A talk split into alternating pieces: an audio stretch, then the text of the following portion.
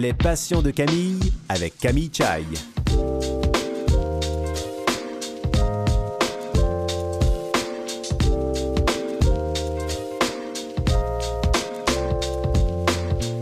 Mesdames et messieurs, bonjour, ici Camille Chai, j'espère que vous allez bien.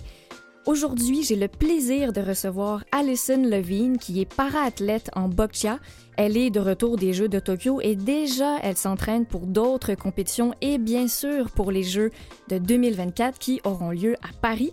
Et je recevrai aussi Jacinthe Lafrance qui a subi une mastectomie en raison d'un cancer du sein.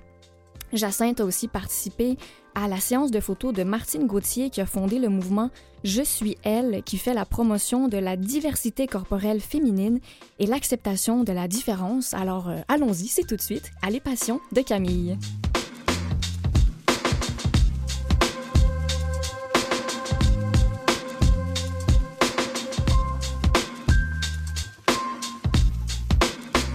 Alors, euh, je reçois Alison Levine. Bonjour, Alison.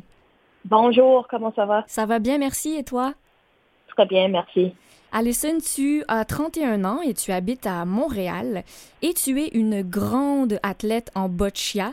Euh, Est-ce que tu pourrais, pour que les personnes euh, aient une idée de, de, de, de, ta vie et de ta condition, quelle est justement ta condition physique? Ah oui, ben moi, euh, comme tu as dit, j'ai 31 ans. Puis quand j'ai eu 12 ans, j'ai commencé d'avoir euh, la misère à marcher avec la faiblesse dans un jambe. Puis euh, ça a progressé pendant, euh, pendant des années. C'est une maladie très, très rare. C'est un, je suis maintenant diagnostiquée avec une maladie dégénérative neuromusculaire avec spasticité. Ça a pris environ euh, 10 ans pour qu'ils ont trouvé enfin le diagnostic parce que c'est très, très rare.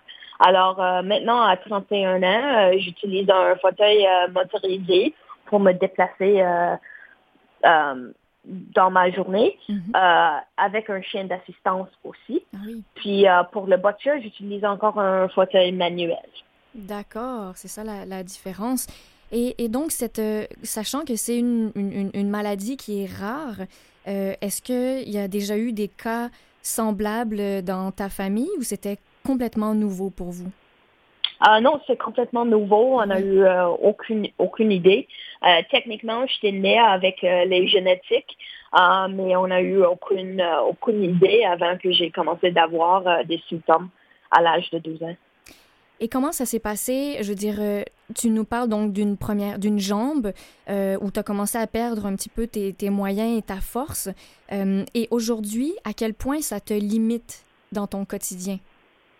Ah ben aujourd'hui, ça m'affecte presque tout mon corps. Je peux pas marcher, je peux pas être debout. J'ai la faiblesse dans mes bras, au niveau tronc, au niveau de ma cou, c'est très affecté. Alors euh, vraiment pour euh, faire des choses euh, pour moi-même, j'ai besoin d'aide presque avec avec tout. Euh, mais quand même, je vis dans un appartement pour des personnes ayant des, des handicaps. Mhm. Euh, alors, il y a, y a de l'aide ici 24 heures, euh, 7 jours par semaine. Puis mon chien avec moi aussi. Et je suis pas mal autonome dans ma vie, malgré les dif- difficultés physiques que j'ai. Magnifique. Donc, euh, on voit à quel point le fait de d'habiter en fait dans un lieu qui répond à tes besoins, ça te ça, ça te donne beaucoup plus d'autonomie. Oui, c'est ça. Je suis vraiment chanceuse, chanceuse d'avoir un, un place ici. Oui. E- Est-ce que c'est rare ou difficile d'avoir une place dans ce genre de, de centre ou d'endroit? Oui, c'est c'est pas. euh, il y en a un couple euh, sur l'île de Montréal, Mhm. mais en général, euh, pour avoir une place où tu as vraiment ton appartement à toi-même, pas juste un, un chambre, c'est Mhm. quelque chose de spécial. Mhm. Et donc, sachant que tu es une athlète en boccia, euh, ben, est-ce que tu peux nous expliquer? Parce que je ne pense pas que tout le monde sache quel est exactement ce sport. Oui, c'est correct. Euh, Moi non plus, j'ai pas savoir c'était c'était quoi le boccia avant que j'ai commencé. Ben, le sport, euh, c'est l'un des deux sports paralympiques où il n'existe pas un, un sport euh, olympique qui, qui est semblant. Um, je dis que c'est, si tu connais le, le pétanque Oui. ou le bocce ball Mm. ou lawn bowling, c'est un jeu de précision avec des balles. Um, euh, six balles bleues, six balles rouges et un balle blanche qui s'appelle le cochonnet. Puis euh, pour être simple, là, si tu es bleu, tu veux avoir plus des balles bleues proches au cochonnet que les balles rouges. Mm-hmm. Et si tu es rouge, tu veux avoir plus des balles rouges au cochonnet que, que la balle bleue. Alors c'est très, très stratégique. Um, ça prend beaucoup, beaucoup de précision. Et c'est un sport qui a été créé pour les personnes avec les handicaps les plus, les plus sévères. Alors, euh, nous, au boccia, on ne sera pas capable de jouer au basket en fauteuil roulant ou, mm. l'escrime comme, comme toi. Oui. Um, alors, c'était vraiment un sport qui a été créé pour nous. C'est génial parce que euh, non seulement ça nous fait découvrir un nouveau sport, mais pour vous, les athlètes qui pratiquaient ce sport, ben, j'imagine que ça change une vie.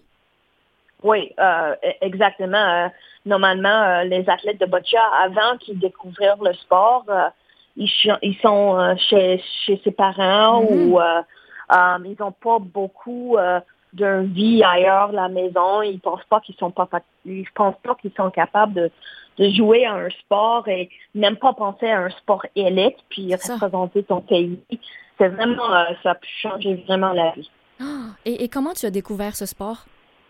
Ah, ben moi, j'ai toujours, euh, j'ai toujours joué des, des différents parasports.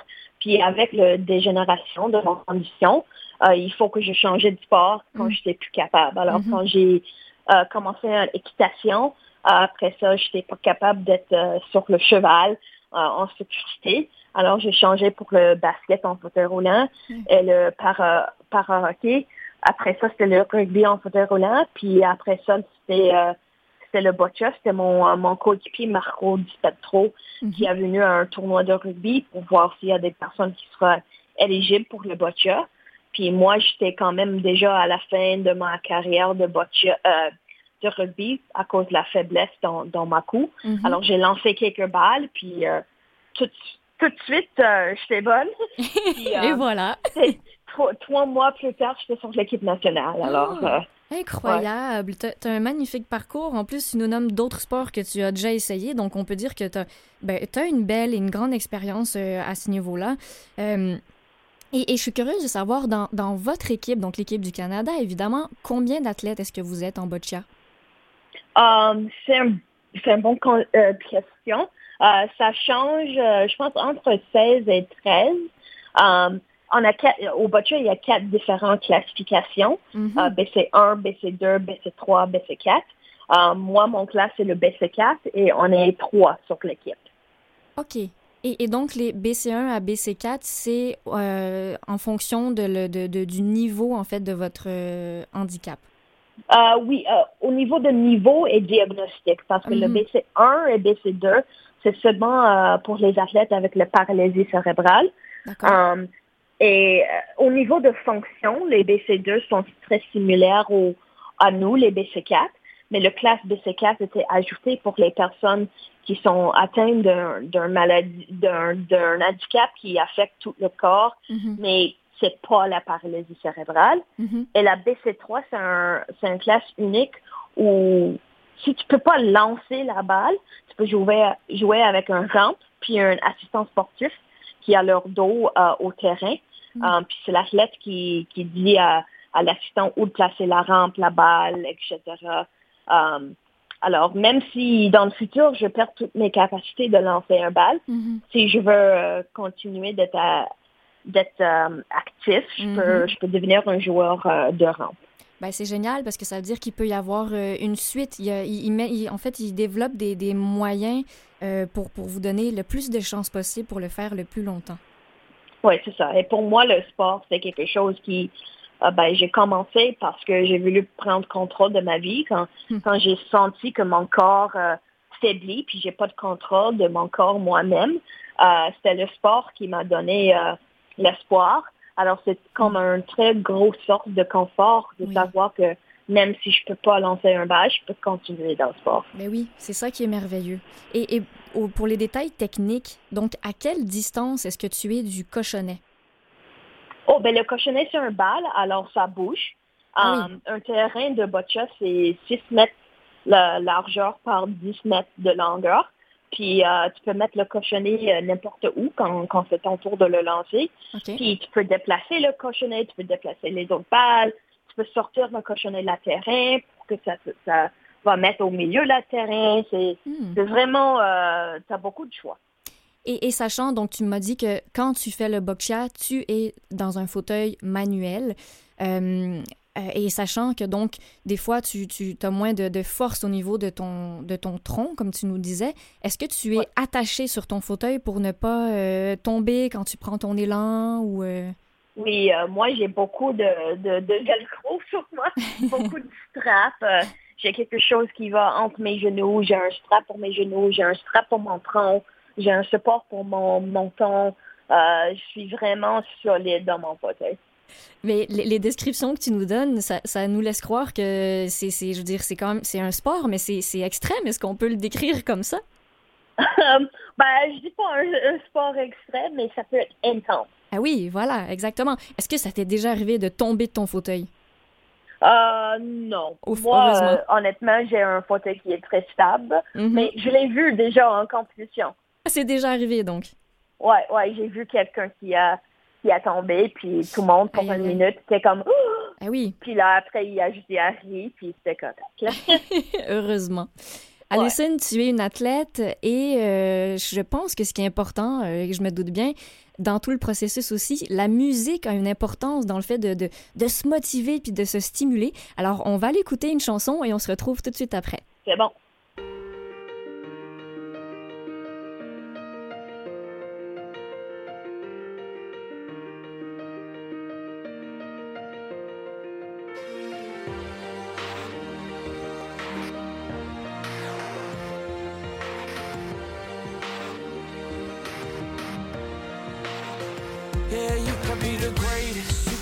Best. You can be the King Kong banging on your chest. You can beat the world. You can beat the war. You can talk the guy, go banging on his door. You can throw your hands up. You can beat the clock. Yeah. You can move a mountain. You can break rocks. You can be a master. Don't wait for luck. Dedicate yourself and you go find yourself. Standing in the Hall of Fame. Yeah. And the world's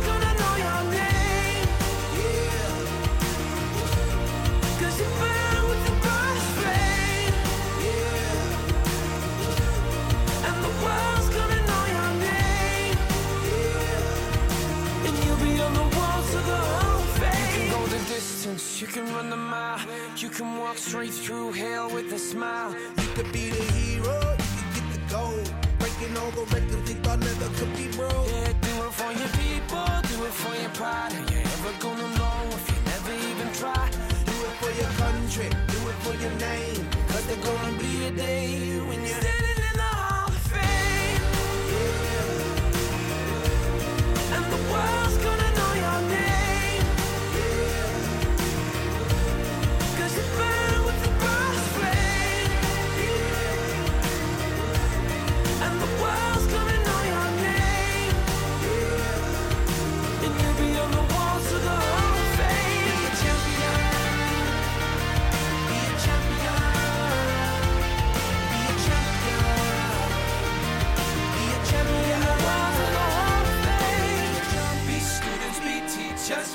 politicians, be preachers.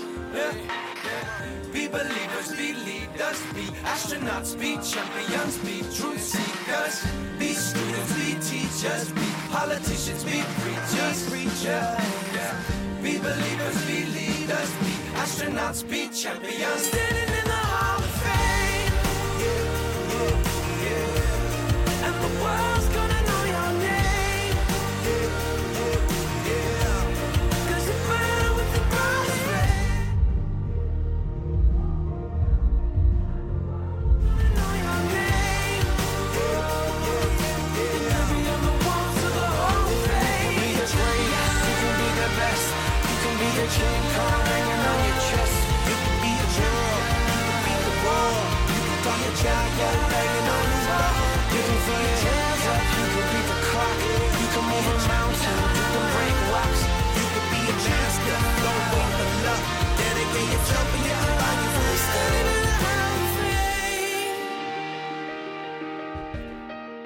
on vient d'entendre la chanson Hall of Fame par The Script. Alicine, est-ce que c'est une chanson que tu écoutes pour te, motiver et te donner envie de gagner tous tes matchs?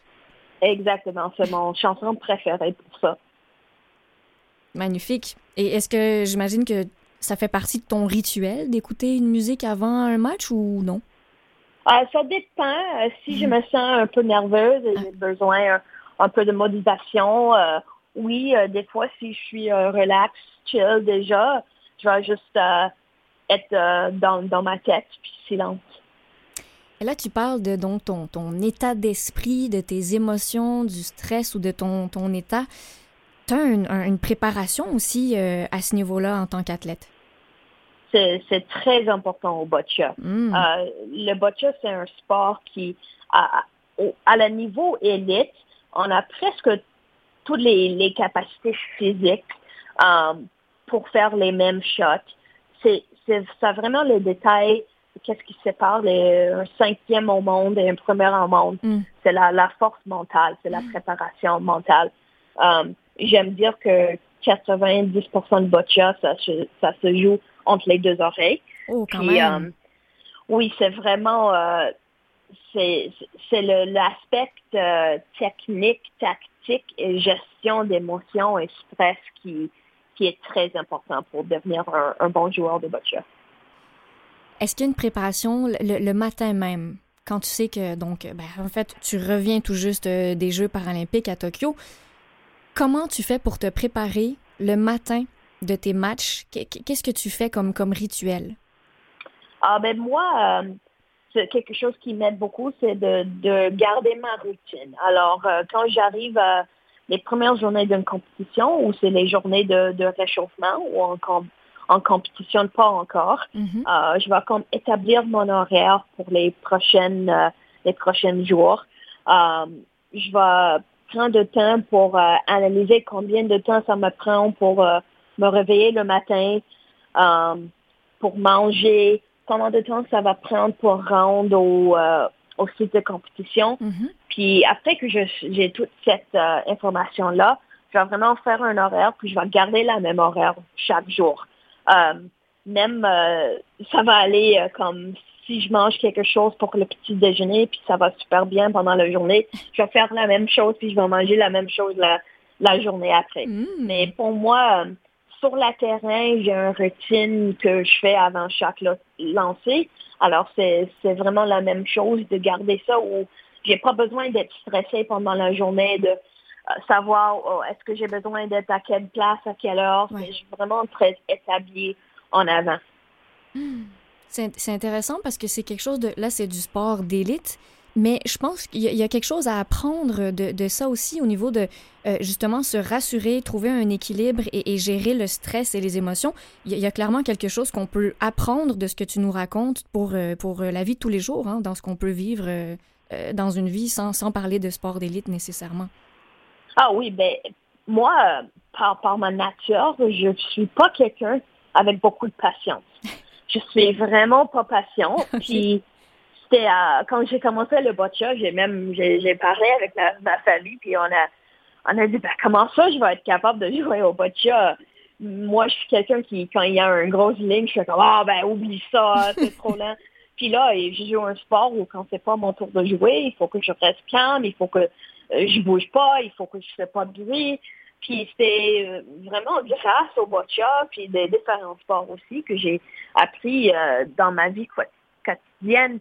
Euh, aujourd'hui, je suis beaucoup plus relax, beaucoup plus hmm. calme, euh, des grosses attentes, euh, pas de problème avec moi. Quand je suis à l'aéroport, il faut attendre à l'aéroport. Oui. pas de misère avec ça maintenant. Hmm. Ça va super bien. Puis je trouve vraiment, c'est le boccia qui m'a appliqué ça magnifique. C'est tellement motivant de, t'entendre nous parler de, toute ton expérience. Et là, tu parles de, donc, oui, tu as appris à être plus relax et décontracté, mais il y a euh, un nouveau règlement qui va euh, arriver dans le monde du boccia. Est-ce que tu peux nous en parler et nous dire si tu es d'accord avec ça? Ah ben la nouvelle règle, je pense que parce qu'il y a beaucoup de nouvelles règles qui hmm. sortent euh, maintenant. Je pense que tu parles des différentes classes oui. pour les, les classes féminines puis des classes masculines. Parce qu'avant, le boccia, c'était un sport mixte. Alors, on a joué homme-femme, ça n'a pas de différence. Maintenant, c'est différent. On a séparé les classes. alors, en individuel, je vais souvent jouer contre les autres femmes. je vais plus jouer contre les gars. mais en double, ça reste un sport mixte. Mais même, même plus, ça va être maintenant euh, obligatoire qu'il y a un femme puis un homme sur le terrain en tout temps.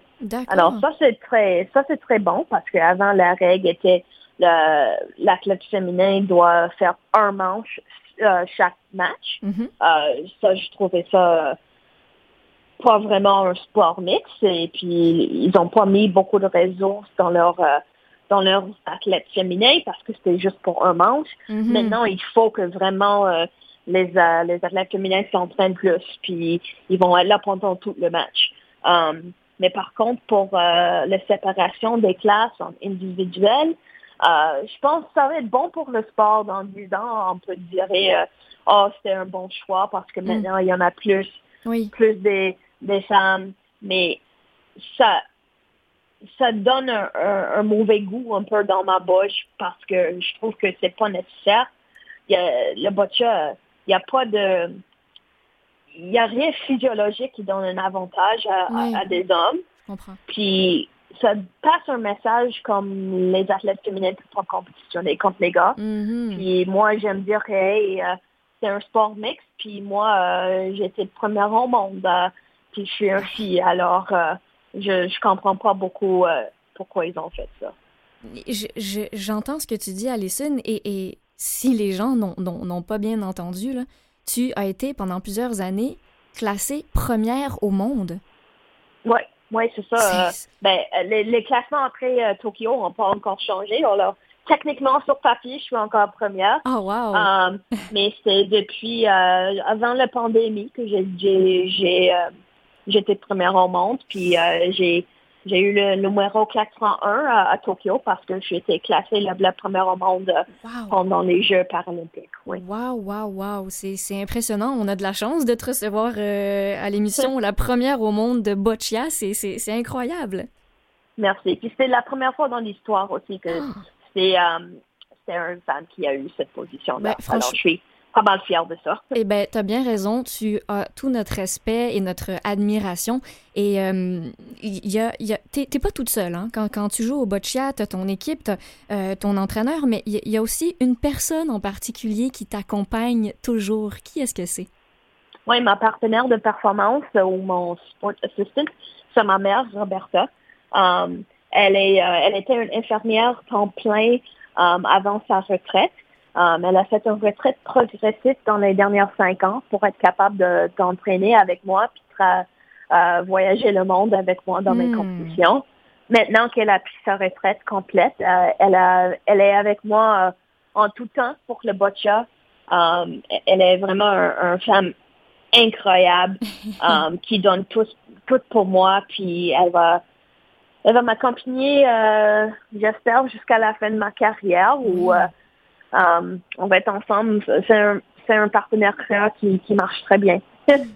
C'est tellement euh, agréable et le, fun euh, à entendre et à imaginer aussi, qui de mieux que d'avoir sa, sa, maman qui, qui t'accompagne avec toi. Et, et, tu as d'autres sœurs, non? Oui, j'ai une sœur qui habite à Toronto. OK. Et Amanda. Est-ce, qu'elle est aussi dans le monde du sport ou pas du tout? Pas du tout, non. OK. Donc, tu, tu es l'athlète et la sportive de la famille. Ouais, c'est ça. Euh, j'ai envie de te demander, Alison, comment tu vis avec le, regard des autres. Hein? Tu l'as dit, tu es dans un fauteuil motorisé, euh, tu vis avec une maladie dégénérative, donc ça change, tu fais toujours face à, des obstacles et à de la nouveauté. Mais comment tu vis ça euh, à travers le regard des autres? Um, honnêtement, ça, ça devenu maintenant juste partie de la vie. Il y a mm. des journées quand ça va ça va moins euh, moins bon mentalement. On, a tous des journées où ça va, des fois ça juste ça va pas bien, mm-hmm. que je vais trouver que des regards ou des choses comme ça, vraiment ça ça commence à me faire chier un petit peu.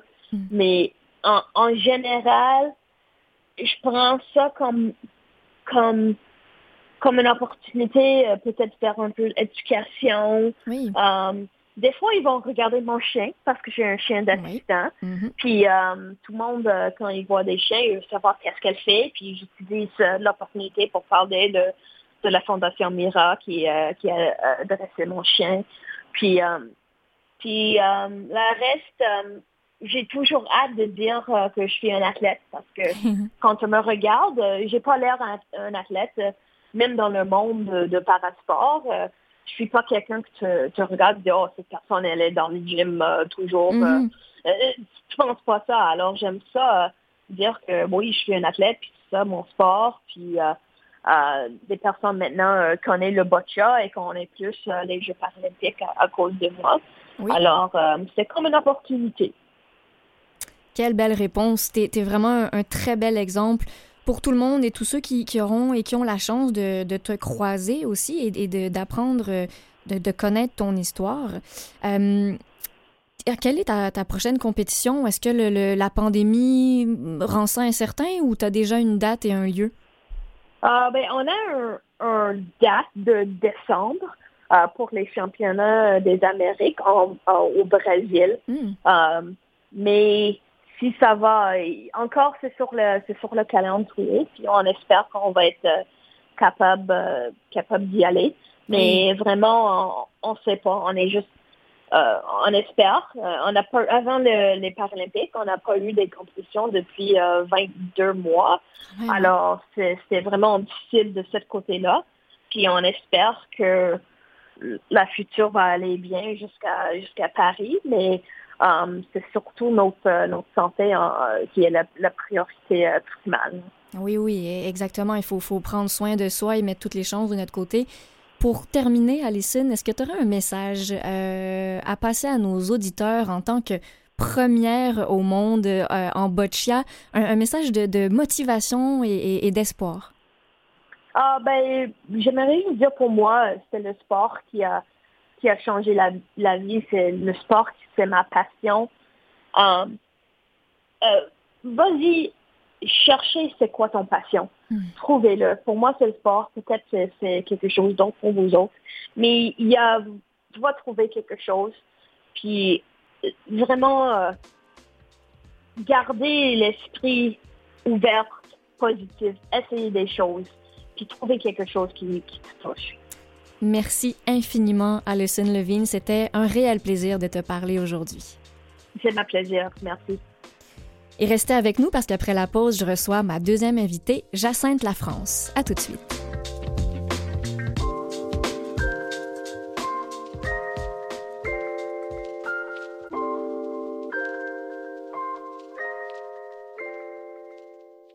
Vous écoutez Les Passions de Camille avec Camille Chaille. Et oui, Camille Chai ici présente et j'ai toujours euh, le plaisir hein, de recevoir euh, ma deuxième invitée qui s'appelle Jacinthe Lafrance. Elle a 32 ans. Elle habite à Montréal, mais c'est une fille qui, a grandi sur la rive sud à Brossard. Euh, et Jacinthe apprend, hein, si je peux le dire comme ça, Jacinthe, tu apprends à vivre avec le cancer du sein. oui, tout à fait. Voilà, donc on, se dit les choses telles quelles. Un peu, c'est une discussion, j'ai envie de dire, qui, qui, qui, qui va être rempli euh, d'amour et, de douceur, euh, parce que le, cancer du sein, c'est un sujet qui, qui, qui, est quand même euh, sensible, fragile. Mais, mais Jacinthe, tu as un, un, message à partager à travers ton expérience. Est-ce que tu peux, en fait, nous raconter comment ça s'est passé pour toi à partir du moment où tu as senti qu'il y avait quelque chose qui, qui, clochait et tout ton processus euh, par la suite après? Oui, euh, ben c'est ça. Moi, j'ai découvert une masse euh, dans mon sein tout de suite après avoir allaité mon bébé. Là, on était en décembre 2020. suite à cette découverte-là, ben c'est, ça m'a inquiété parce que j'ai une tante qui a eu le cancer du sein dans, dans, ma famille. Donc, j'ai contacté mon médecin de famille qui, lui, ensuite, bon, il a prescrit les examens nécessaires. Euh, mais malheureusement, moi, dans le cadre de ces examens-là, ben, le, les spécialistes que j'ai vus m'ont dit comment faire, euh, que c'était euh, une masse bénigne qui s'appelle un adénome de lactation, puis que ça allait partir tout seul. Mais bon, par précaution, qu'on, dans le fond, la, la radiologiste que j'avais vue m'avait conseillé de revenir un mois plus tard pour juste s'assurer que, que la masse n'a pas grossi ou quoi que ce soit. Euh, fait que j'ai pris ça un petit peu euh, ben, à la légère, étant donné que les autres m'ont dit que c'était bénin et de pas m'en faire. Fait que mm-hmm. je suis retournée environ, c'est pas très très tard, je suis retournée peut-être après six semaines, quelque chose comme ça, euh, pour finalement ben, découvrir que la masse avait triplé. Puis euh, donc c'est ça, mais le, deuxième radiologiste que j'ai vu à ce moment-là m'a dit pas m'en faire, euh, que c'était bénin, euh, qu'on allait faire une biopsie. Mm-hmm. on allait faire une biopsie vraiment juste par précaution parce que ça avait grossi, mais de, vraiment c'était pas c'était pas inquiétant.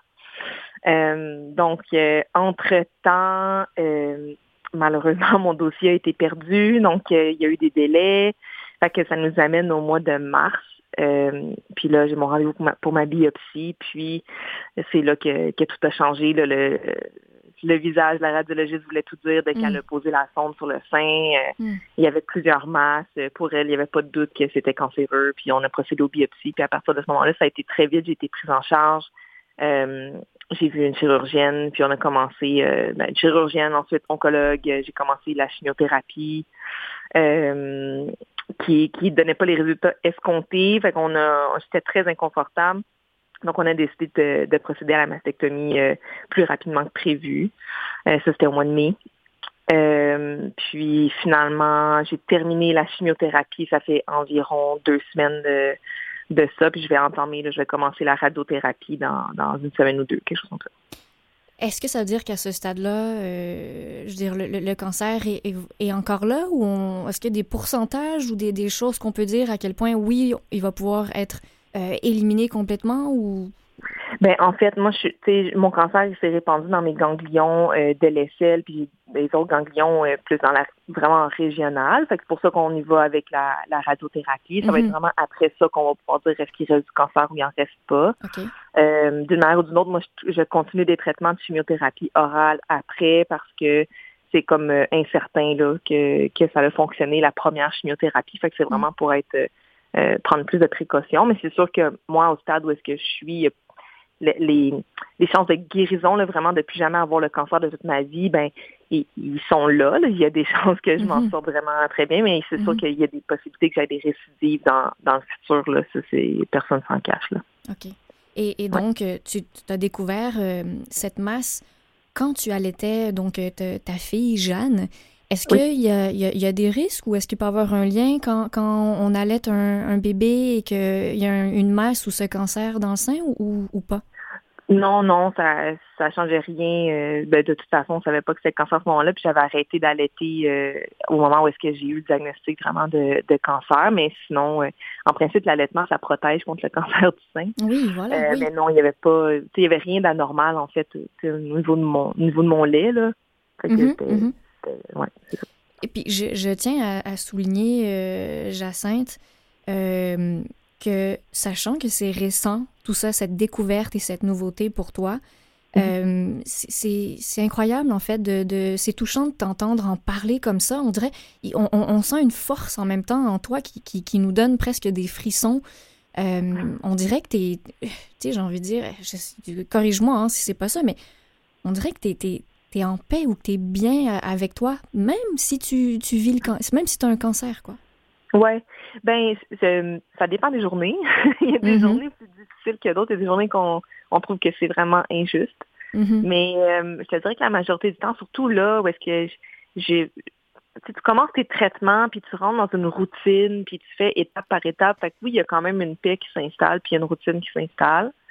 Euh, j'étais pas comme ça au début là, avec le, diagnostic, ça c'est ça c'est clair. Mais, donc justement, quelle a été ta oh, non voilà, mais ta réaction au, sur le moment là, quand, quand la personne, le, spécialiste dit euh, Jacinthe, tu as le cancer. Après trois mois où, comme tu nous l'as raconté, c'était non, t'inquiète pas, t'inquiète pas, ah, tu as le cancer, qu'est-ce qui se passe à l'intérieur de toi?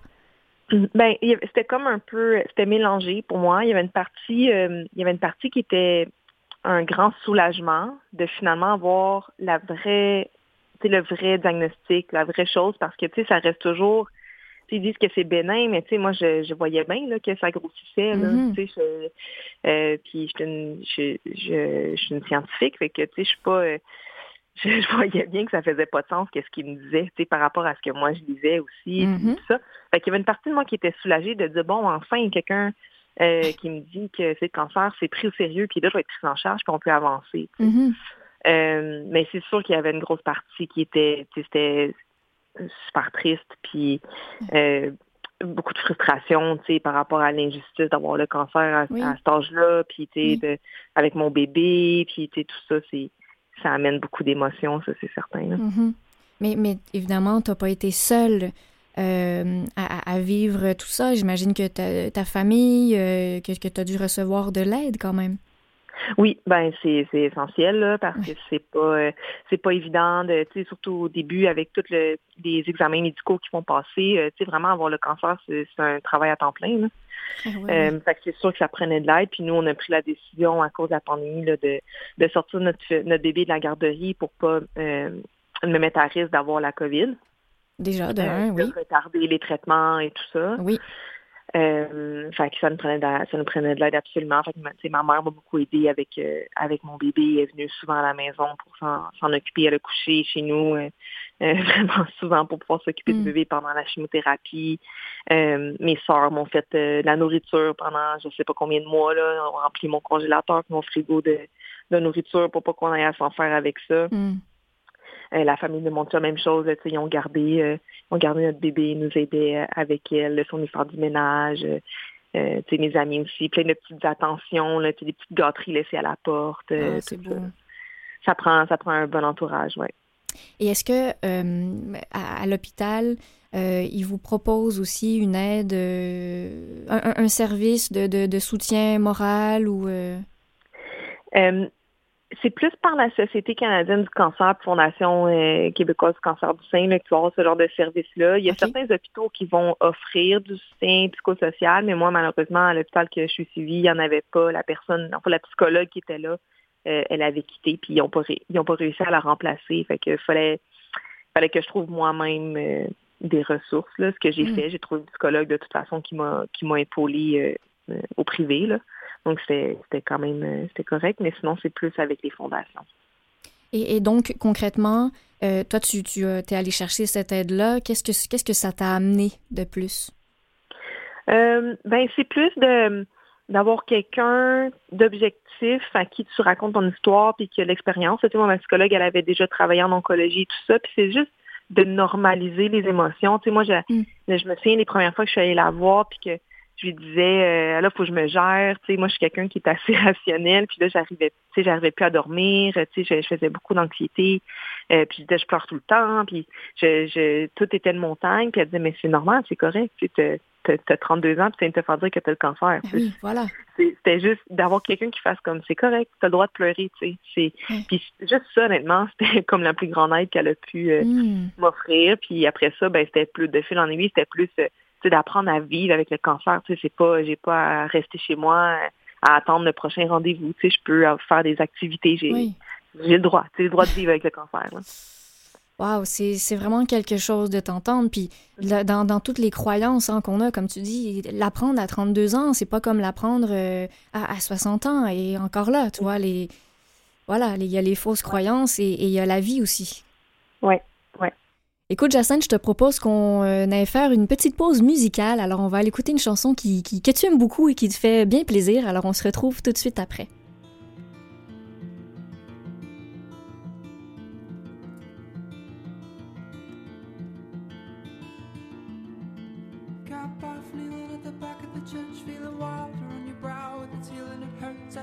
A sharpish pain that returns as a thought that the needle in your skin will bring you closer to God. And I watch as your hand turns full circle. Our hope was with no coffee and a medical text is too easy, knowing nothing going off the rest. And the riddles in the pages leave it too much to guess. And the worry cracks a fracture from your hip to your chest as I watch as your hand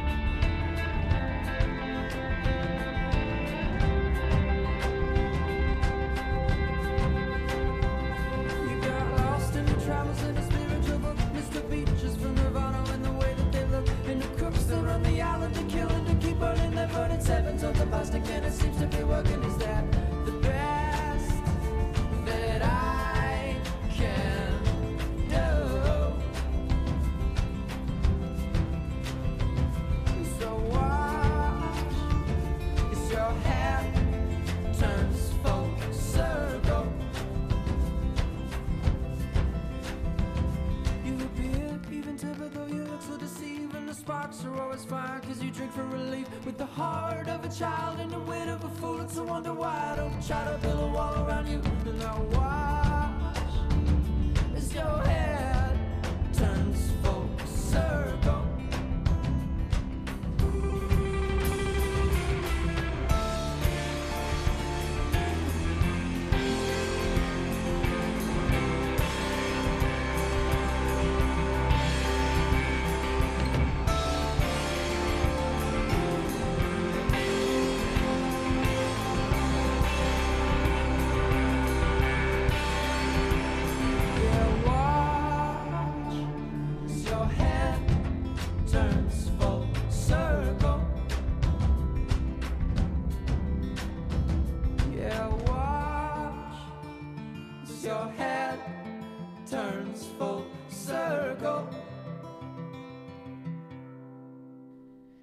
On vient d'entendre la belle chanson Full Circle euh, du groupe euh, québécois Half Moon Run. Et Jacinthe, euh, c'est un groupe que tu connais depuis longtemps?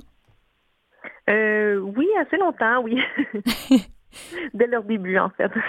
Mais en tout cas, merci parce que c'est un groupe que tu me fais découvrir et peut-être à certains auditeurs aussi. La, la- la musique, c'est, ça fait partie de la vie. Hein? ben oui. Et qui dit vie, dit évidemment donc plein de, de, de belles, euh, de belles expériences, de belles opportunités. On a parlé tout à l'heure euh, de ta, ta chère fille Jeanne qui a quel âge aujourd'hui? Aujourd'hui, elle a 18 mois. Hum, magnifique. Et euh, je, je- en fait, j'ai envie que tu nous parles d'elle. Est-ce que tu peux nous la décrire un peu pour, pour, pour savoir qui est cette, cette, cette belle petite? Ah oui, euh, ben Jeanne, c'est une, une petite fille là, qui, euh, dès le début, là, était bien, bien indépendante, euh, toujours souriante. euh, euh, c'est une petite, une petite boule d'énergie là, qui grimpe partout, puis Mhm. qui aime bien explorer. Ouais, elle, elle est juste tellement drôle. c'est, très beau de t'entendre parler d'elle. Puis je pense aussi à, à ton chum, euh, parce qu'évidemment, ben, tu étais avec lui hein, quand, quand tu as appris donc, que tu avais le, le cancer du sein. Mhm. Qu- Qu'est-ce qui s'est passé euh, entre vous? Quelles, quelles ont été ses réactions à lui?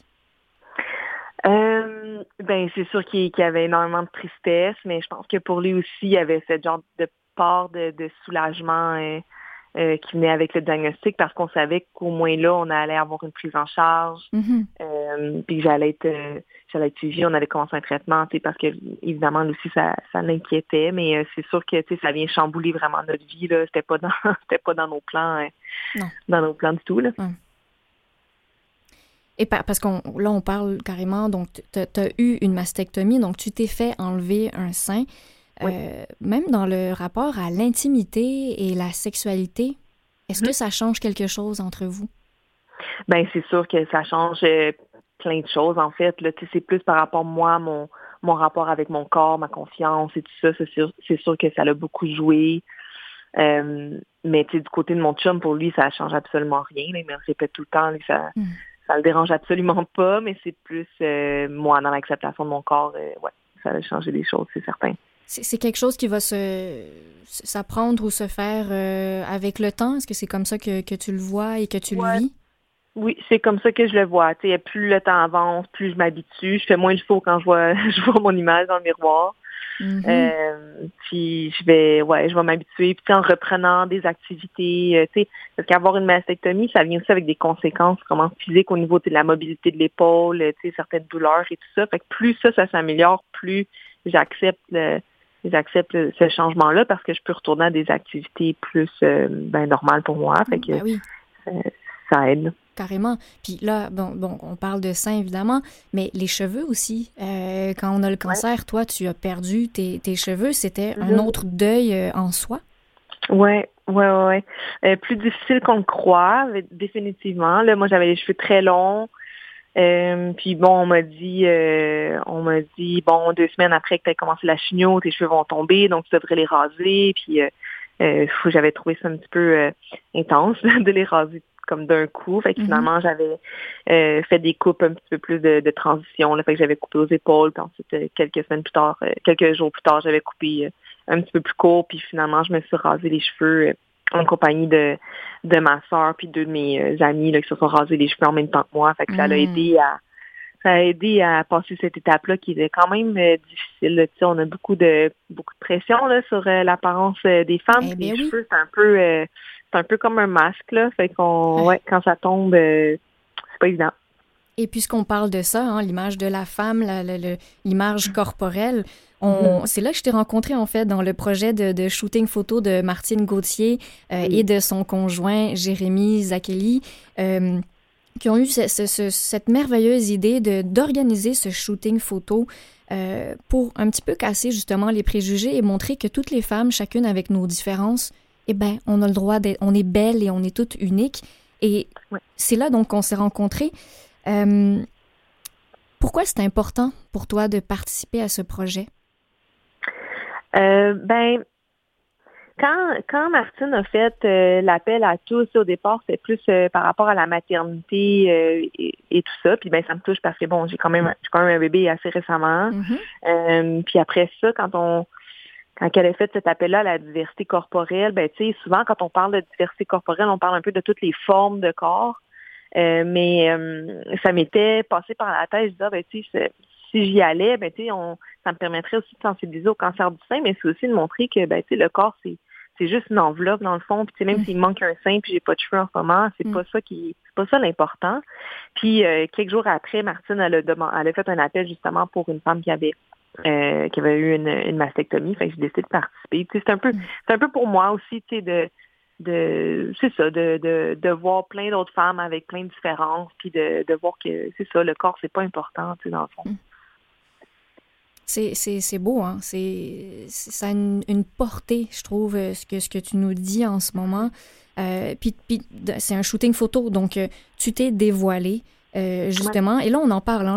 pour ceux qui seraient curieux de le voir, bon, ça, ça a lieu, les, les, publications ont eu lieu sur les réseaux sociaux de, de, de, toutes les participantes, mais, mais je vais parler entre autres de Martine Gauthier, hein, celle qui est à l'origine du mhm. projet.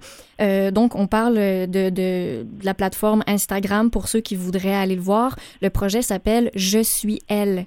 Elle au pluriel. Euh, et, quand je dis que tu t'es dévoilé, euh, en fait, à, tout le monde, Jacinthe, c'est qu'on on a toutes euh, eu des photos où on était photographiés individuellement. Et donc, tu as enlevé ta brassière en, gardant une, certaine intimité, mais l'image, elle est, elle est très forte et très belle à la fois. Oui, mais merci. Oui, je trouvais que, que Jérémy il a fait un super beau travail là-dessus. Puis c'est ouais, effectivement, la photo, je la, trouve très belle, ouais. Mm-hmm. Donc là, j'imagine bien ceux qui nous entendent doivent se dire ouais, il faut que j'aille voir ça, il faut que j'aille voir ça. Donc oui, je vous encourage à aller chercher ces, ces, belles photos euh, sur les réseaux sociaux. Euh, tout à l'heure, tu as dit je suis une scientifique. Oui. à quel niveau est-ce que tu es une scientifique? Je suis vétérinaire. ah, intéressant. Euh, c'est beau parce que donc vétérinaire, euh, en fait, on, est toujours content, on dirait, de, croiser ou de rencontrer un vétérinaire parce que beaucoup de gens ont, l'amour pour les animaux. Euh, mais donc, on se doute bien que toi aussi, évidemment, tu l'as. mais j'aimerais bien que tu, me dises, en fait, quelles, quelles, quelles, sont les beautés du métier et, et, en même temps, quelles sont les difficultés du métier? Oui. ben, les beautés, tu sais, c'est sûr que c'est c'est une passion, hein, les animaux, la médecine et tout ça. Fait que, de faire ça de, de ces journées puis de croiser plein d'animaux, c'est tout le temps, tout le temps le fun. Mm. Euh, le, côté vraiment euh, éducationnel aux clients et tout, c'est vraiment quelque chose, moi, qui m'allume, définitivement. Euh, la médecine vétérinaire, c'est aussi un métier dans lequel tu peux faire plein de choses. C'est très diversifié. Tu, peux travailler en clinique avec les, chats, les chiens. Euh, tu peux travailler dans les grands animaux, euh, euh, soit, soit par exemple avec les, les vaches ou avec les chevaux. mais aussi, juste dans le cadre, par exemple, moi, je travaille en clinique avec les chats et les chiens, mais je peux faire plein de choses. Je peux faire de la chirurgie, je fais de la consultation, de la consultation d'urgence. Tu sais, il y a plein de choses qu'on fait dans une journée. Fait que ça, c'est, c'est très... c'est très le fun, en fait. on n'est pas routinière du tout, là. Mm-hmm. Euh, c'est sûr que les côtés négatifs de cette profession-là, ben c'est vraiment euh, c'est un métier qui est pas facile euh, psychologiquement, émotionnellement dans ta journée. Il y a beaucoup de montagnes russes. Euh, tu peux faire euh, une consultation avec un petit nouveau chaton ou un petit euh, Mm. chiot là, tout neuf que les gens sont donc contents de te l'amener pour les premiers vaccins, par exemple, puis tout va Mhm. bien, t'es en super santé. Puis après ça, tu vas dans la salle d'à côté euh, 30 minutes plus tard, puis tu vas euthanasier, par exemple, un chien de famille, puis c'est très, très chargé euh, d'émotions ou bien tu as un animal qui a été négligé ou très malade. Tu sais, c'est, c'est ça qui devient dur avec le temps. Euh, je te dirais que le plus dur, c'est vraiment le rapport avec l'argent, avec les gens. Euh, faut que tu aies une clientèle qui te fait confiance. Là. Tu sais, il y a beaucoup, euh, il y a comme malheureusement une partie de, de personnes qui croient que les vétérinaires sont là pour profiter, mais tu sais, si on est tous des, amou- des amoureux des animaux, puis si on pouvait faire ça bénévolement, on le ferait tous, mais bon, hein, faut, quand on travaille, euh, c'est parce qu'on a besoin de travailler. Eh oui. Fait que quand il y a la facture au bout du compte, c'est pas toujours facile. Puis on est, on est conscient d'autres. On en a des animaux, on paye pour eux aussi. Oui, les soins euh, vétérinaires euh, médicaux, ça, ça coûte cher. Là. C'est, pas, ça monte vite. Fait que ça, c'est, sûr que c'est drainant là, à la fin de la journée. Ouais. Ben oui. Mais c'est bien, en fait. C'est comme si tu nous éduques euh, à, savoir, en fait, à, en fait, à reconnaître la, la, la valeur, autant la valeur de votre travail et la valeur des, des, des, des, en fait, les coûts, hein, les coûts réels de, de, de ce que ça peut euh, engendrer. Ouais.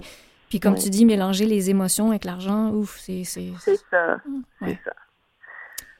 Est-ce que, euh, je, je dirais, il y a tellement de choses passionnantes à savoir à ton sujet. Je sais aussi que tu as été une grande sportive. Ouais. Qu'est-ce que qu'est-ce que tu as fait comme sport? Oui, euh, ben, j'ai, moi, j'ai joué au handball. Euh, le handball, c'est un sport européen euh, hyper euh, hyper populaire. Là. Ici, c'est plus la génération de nos parents qui ont joué au secondaire puis au cégep. Oui, Mais moi, j'ai joué au handball. J'ai fait sport-études tout le long de mon secondaire. Puis ensuite, j'ai fait des équipes du Québec, équipe nationale. Puis j'ai joué en France aussi là, pendant un an, Hmm. le, temps, de- le temps même du contrat. Ouais, mais donc, c'était du sport d'élite? Ouais, ouais, ouais c'était, c'était du haut niveau. Wow, quand même. Est-ce que ça te manque euh, aujourd'hui? Ouais, ouais, ouais, ça manque énormément.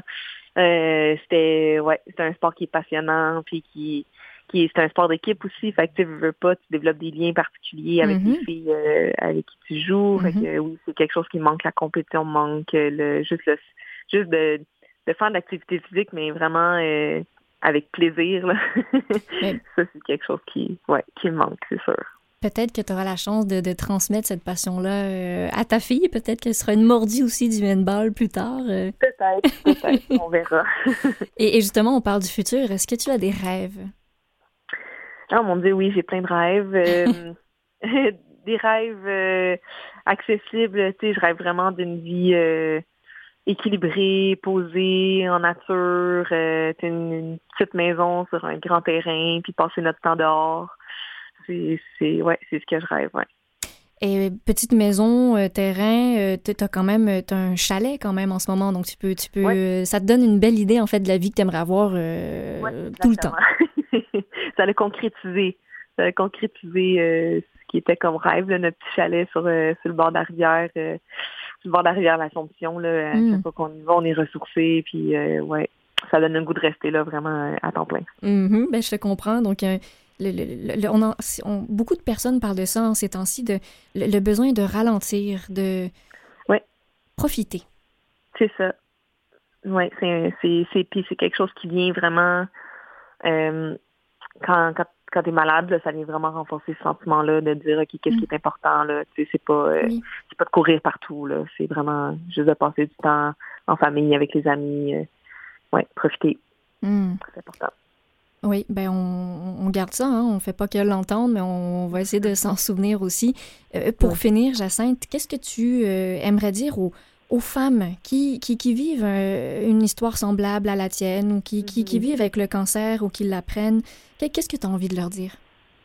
Ben, j'ai envie de leur dire euh, ben de, de s'informer, tu sais, puis de, de de pas hésiter à poser des questions, puis à à confronter des fois son équipe médicale, mais sans trop non plus perdre confiance, puis de garder euh, euh, de garder un, un bon lien avec leur équipe médicale, puis de prendre ça une journée à la fois, euh, une étape à la fois, euh, de pas hésiter à demander de l'aide, c'est tellement important dans notre entourage. Merci. infiniment, Jacinthe, euh, pour, cette belle discussion, j'ai envie de dire. Merci à toi. Puis je te souhaite bonne chance dans tout et au plaisir d'avoir de tes nouvelles, mais je te souhaite surtout de profiter. Merci beaucoup. Et merci à vous, chers auditeurs, d'avoir été euh, avec nous. C'est toujours un plaisir, en fait, de partager avec vous ces belles discussions et ces belles entrevues avec nos, nos, géniaux, nos invités géniaux. Voilà, c'est juste ça que j'ai envie de dire. et en parlant de géniaux, ben, je remercie aussi mon équipe. Alors, Mathieu Tessier qui est à la mise en onde, Claire Guérin, ma recherchiste, Jean-Sébastien La Liberté qui est à l'habillage sonore. N'oubliez pas, vous pouvez toujours aller nous réécouter sur le site canalm.vusevoix.com ou euh, en podcast et balado. Et je vous dis, ben, prenez soin de vous et à la prochaine.